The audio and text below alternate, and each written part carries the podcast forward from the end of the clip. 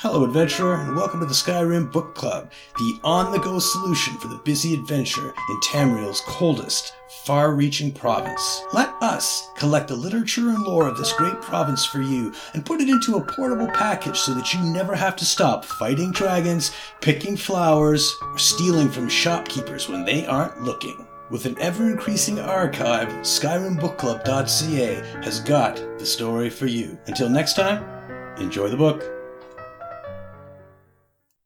How the Yokudans Chased the Stars. The Legend of the Starman and his relationship to the warrior constellation. And the Yokudans, who was also called the Starman, studied the stars and charted their movements. He saw that when the warrior was high in the sky, victory followed, and when the warrior was gone from the sky, came famine and desolation. He charted this cycle across the seasons. Through two risings and settings, he recorded the warrior's astral path.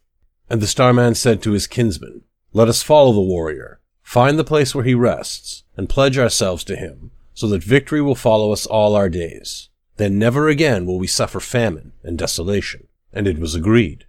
The Starman led the Yokudans by ship, following the path of the warrior across mountains and vast deserts. And victory followed them, and famine and desolation fled before them. And the warrior's charges were three the Lord, the Lady, and the Steed and they paid homage to these with gifts and incense.